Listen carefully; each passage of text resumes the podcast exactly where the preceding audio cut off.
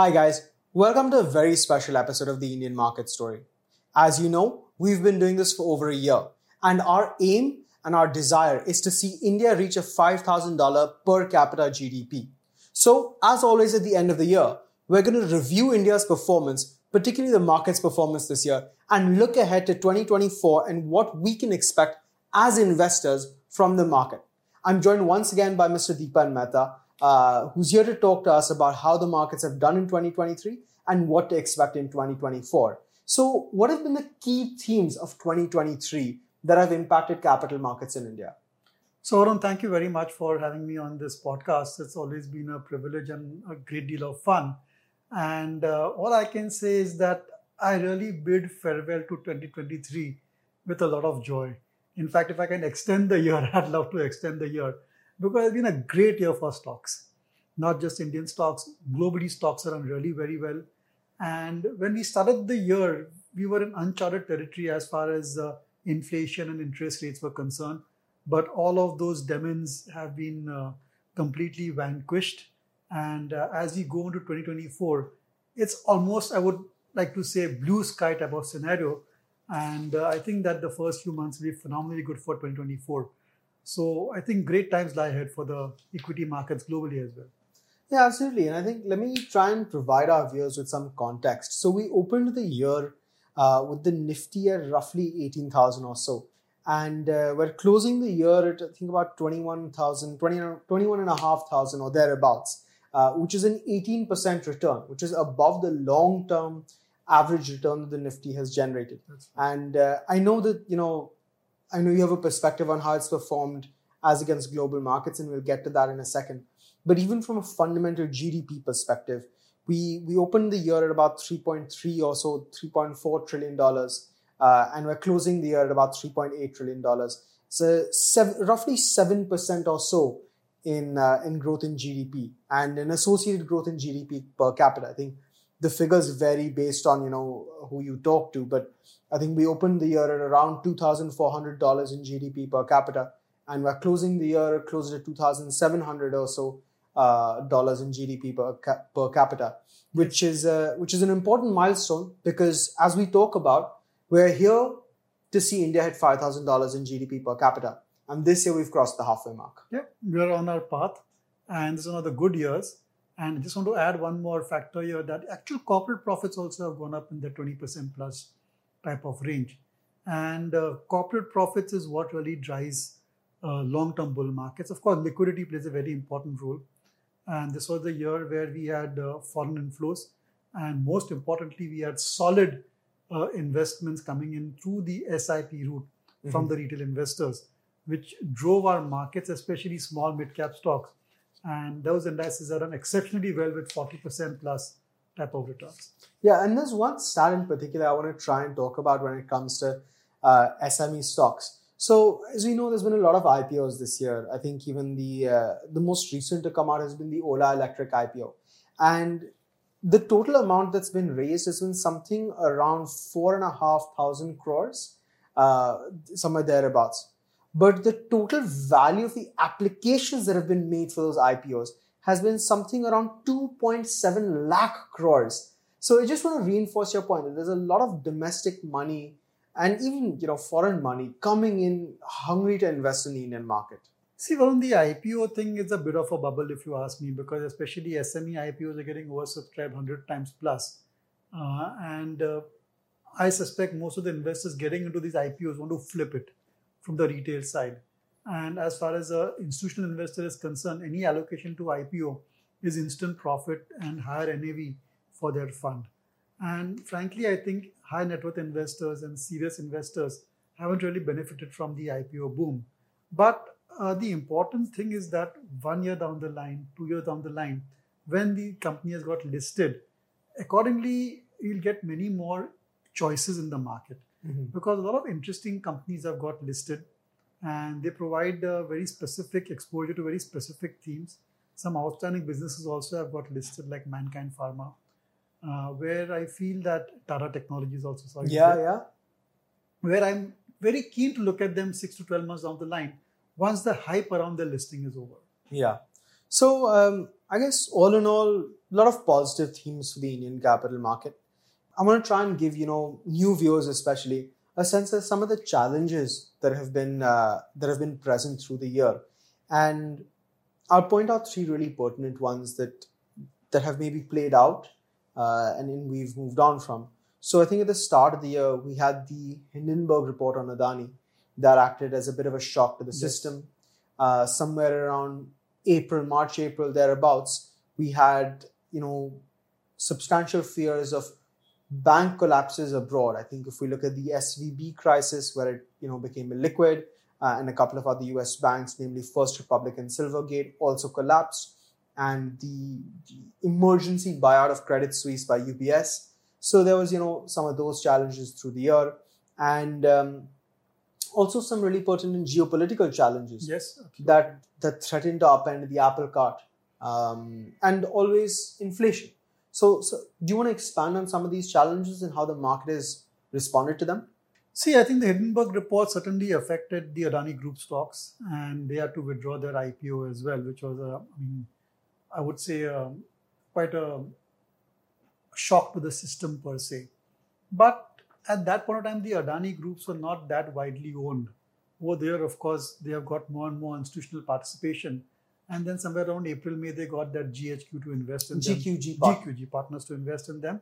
And then again, there was one more round of investment. So I think by and large, any risks arising out of Adani group, they came and they have been overcome. And I don't think 2024 is going to be, uh, you know, very, uh, I would say, detrimental or damaging for the Adani group stocks and they may go from strength to strength. So that's as far as that particular risk factor is concerned. Geopolitical, what can I comment? I think, you know, we've seen what happened in Israel and uh, with Hamas. So something which we have to live with per se. So one thing that I found very interesting, right? Um, this is a Middle East Middle Eastern powder keg. You know, all major Middle Eastern countries are at least tangentially involved. You know, major trade routes are involved. I think recently you've seen uh, you know, some reports of the Houthis in Yemen attacking Indian ships in the Red yeah. Sea. In spite of all of that, Brent crude, which is India's most major import, has gone from $85 per barrel at the start of the year to $78 per barrel by the end of the year, which has been a boon to the Indian economy because, uh, you know, imports haven't spiked, energy prices haven't spiked, and that's that's been great for everybody. Absolutely. And imagine the effect on inflation globally and in India. Yeah. So, with energy prices remaining benign for most of the year, of course, it's benefited our inflation fighting measures. And more importantly, I think it has benefited the Indian rupee as well. And I think this was a great year for the Indian rupee. It was amongst the best performing currency against yeah. all global currencies. You know? Yeah. So, so, I think it's all interlinked, but generally, I think very uh, virtuous circle uh, for Indian economy and uh, corporates, inflation, interest rates. On every parameter, I think we have a smile on our face. Don't yeah. you think so? I, I, want to try and temper that enthusiasm, you know, because uh, I think one thing we were speaking about, you know, outside the podcast that I want to bring into the conversation is that, yeah, everything's, you know, all guns firing, all guns blazing, uh, markets returned 18%. But we're not the only ones in this situation. Oh, absolutely. Absolutely. And uh, you want to draw the numbers? Please, please go ahead. So Nasdaq did 43%, which is amazing, and we had the Nikkei which did 27%. So many European markets did 20% plus kind of returns. S&P 500, S&P 500 did 25%. That's right. So uh, in a way, we have underperformed. But then these indices had uh, corrected significantly in 2022. So they are playing catch up. And not many of them are at all time highs, but the Sensex and Nifty are at all-time highs. So uh, it's you have to see not just the absolute return, but from where we have gone up in the base on which we have built. Mm-hmm. But nonetheless, I think uh, all markets are correlated, and if global markets are doing well as they are doing just now, then that does provide an impetus to our markets. And all I can say is that we have a fabulous risk on trade mm-hmm. right now because of benign interest rates and some of the other geopolitical threats, commodity prices being on the lower side. And this risk on trade can take the markets even higher. So let's try and provide uh, our viewers with a little bit of information, particularly on the interest rate side of things. Yes. Um, because I think that's a very important piece of information to have. And we'll try and put this up on the screen.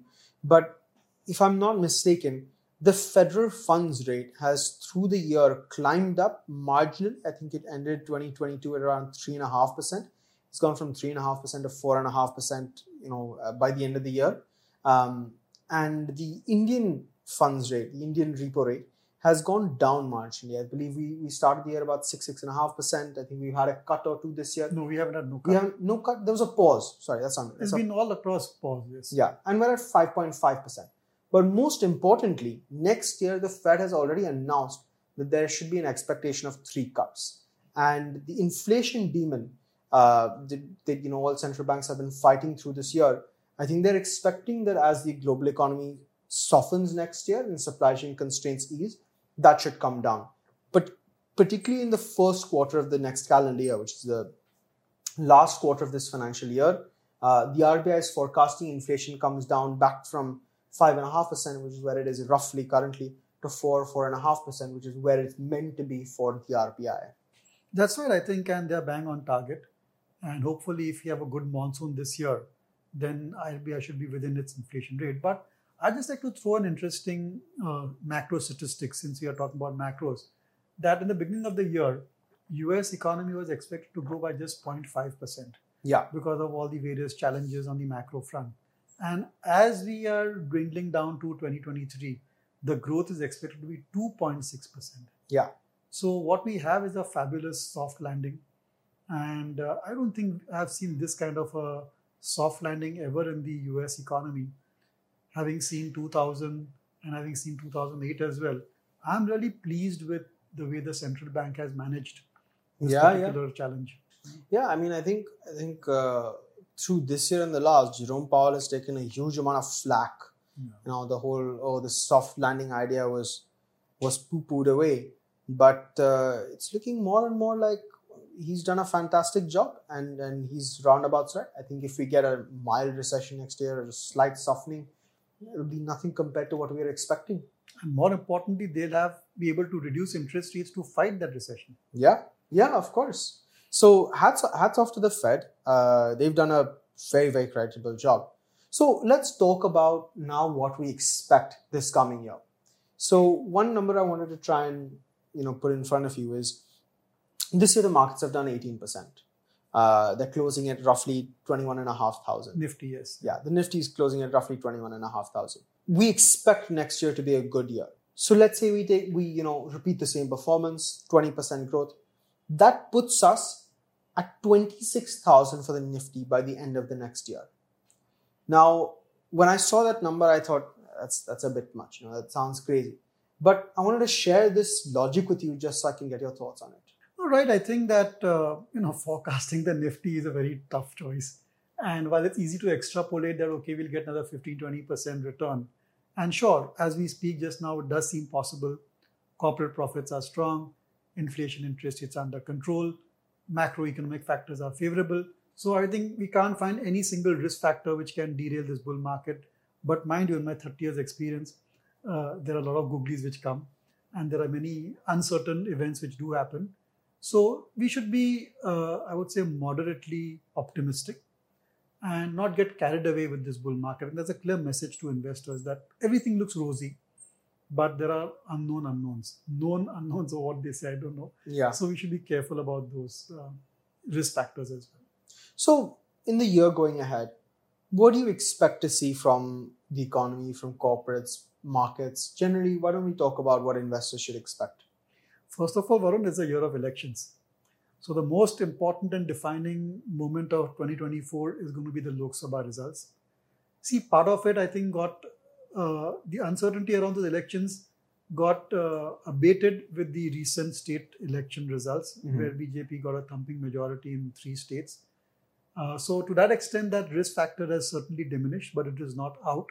Mm-hmm. That's one part. There's in November 2024 is the U.S. elections, Mm-hmm. and Donald Trump, can you imagine, is uh, Might be leading. back. Yeah, might be back. He's a leading candidate from the Republican side, and that will have its own repercussions. Positive for India, I would say so. So, uh, and there'll be other state elections also through the year. So, it's going to be a lot of election uh, campaigning and a lot of uh, 2024, the year of politics. yes, so the politics. And typically, year of politics does do well uh, for the capital markets. And I expect the government to rev up its spending, complete long drawn projects. So, from an investor's perspective, look at capital goods stocks Mm-hmm.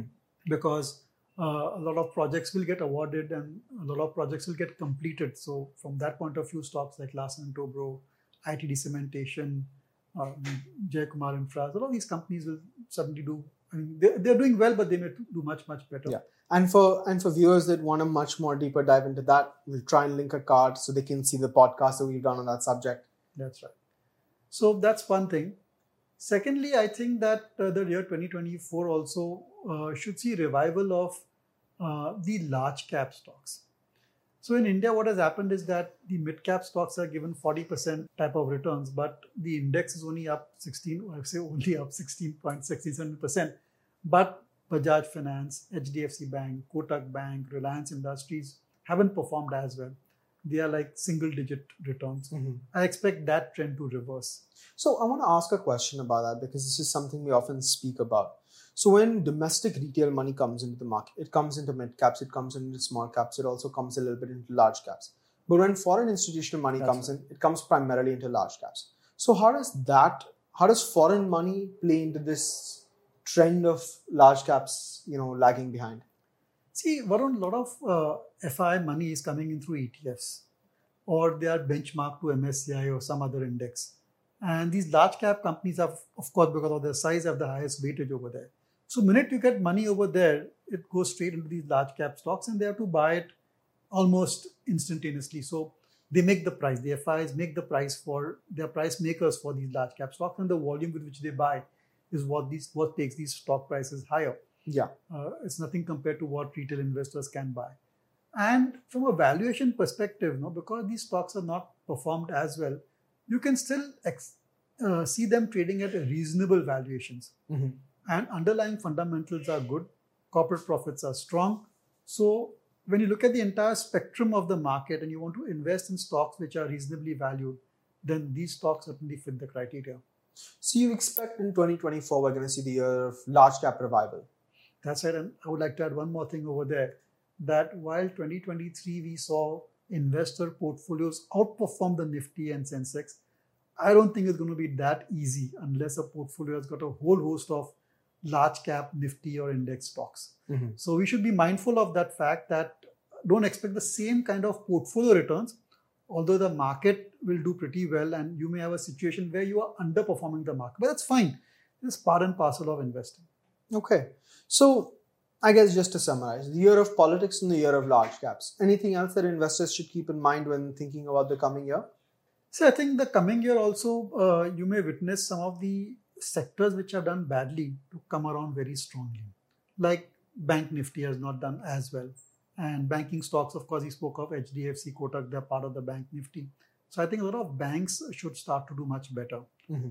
uh, because economy is doing well, so Mhm. credit growth is good, Mm-hmm. and NPA cycle hasn't turned negative. So that's one sector Mhm. I'm positive on.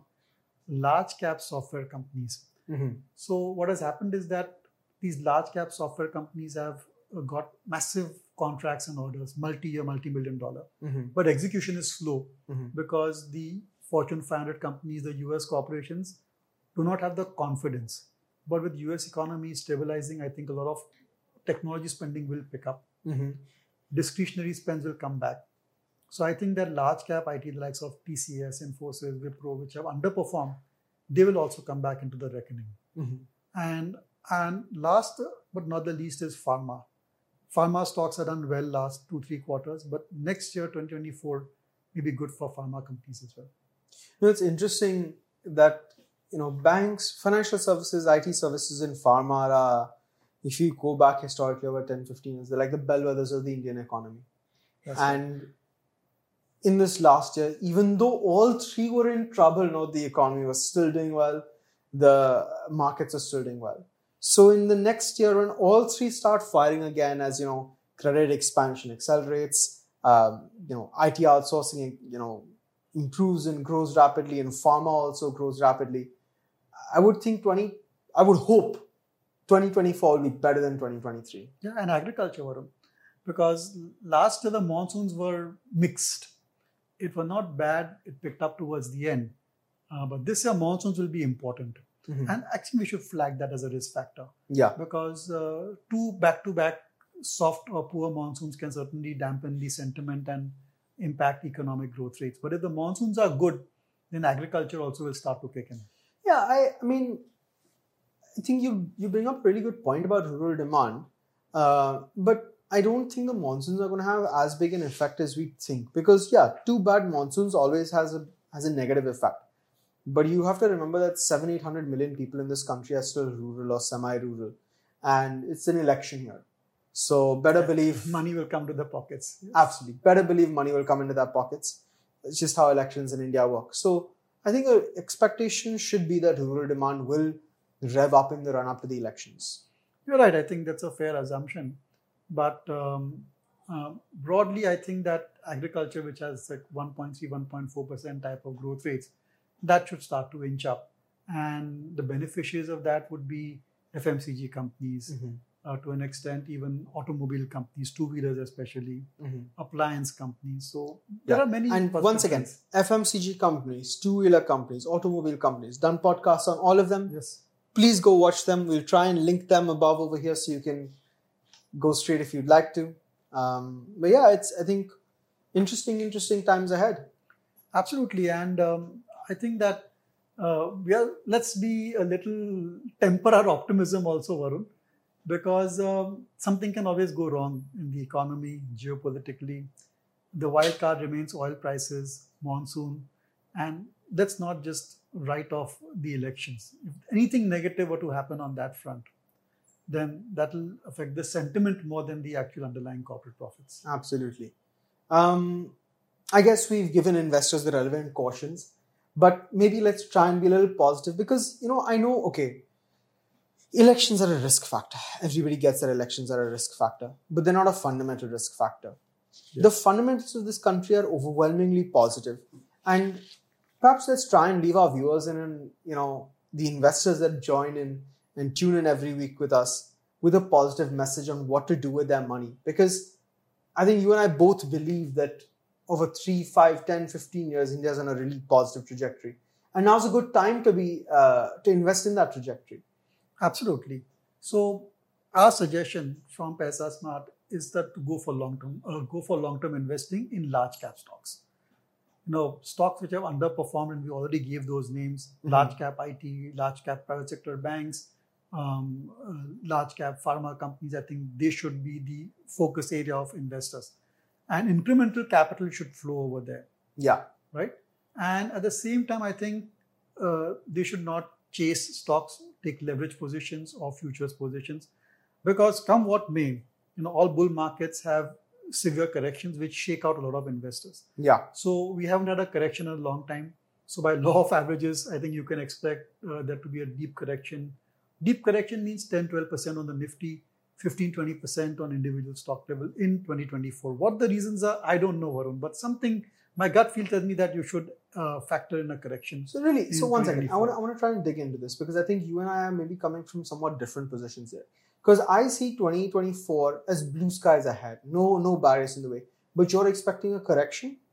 just purely from law of averages point of view that we haven't had a deep correction bull markets just keep on cannot keep on going up uh, at some point of time there could be a shakeout it could be a reason which is totally unknown at this point of time and it can recover also quite fast so you may have a situation where jan to december net net it's on a positive side but in between you can expect a lot of volatility in the stock markets Okay, fair and enough. to kind of secure yourself uh, from the volatility, go with long, large cap blue chip stocks.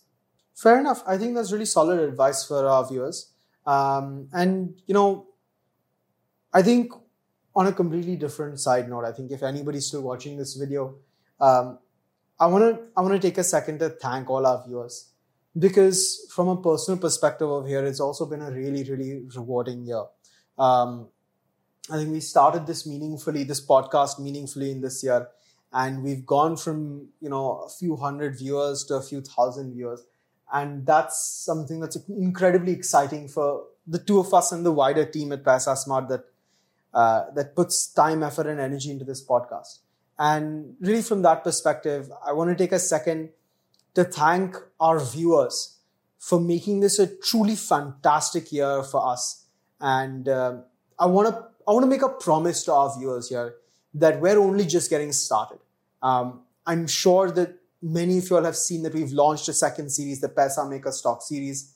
There's another series coming on the Indian economy, and then another series after that to you know liven up your day. And um, truly, I can only request that you stick with us through this next year, through 2024, because truly big things are coming. And uh, it's truly our privilege to have you on this journey with us. Thank you so much. Uh, we wish you the happiest new year and all the happiness, peace, and prosperity in 2024. Thank you. This podcast is produced by Elixir Equities Private Limited, a SEBI registered research analyst. Registration number INA 00004787. The information provided in this podcast is for educational and informational purposes only and should not be considered as investment advice. Investment in securities market are subject to market risk. We strongly advise all investors to read all related documents carefully before investing.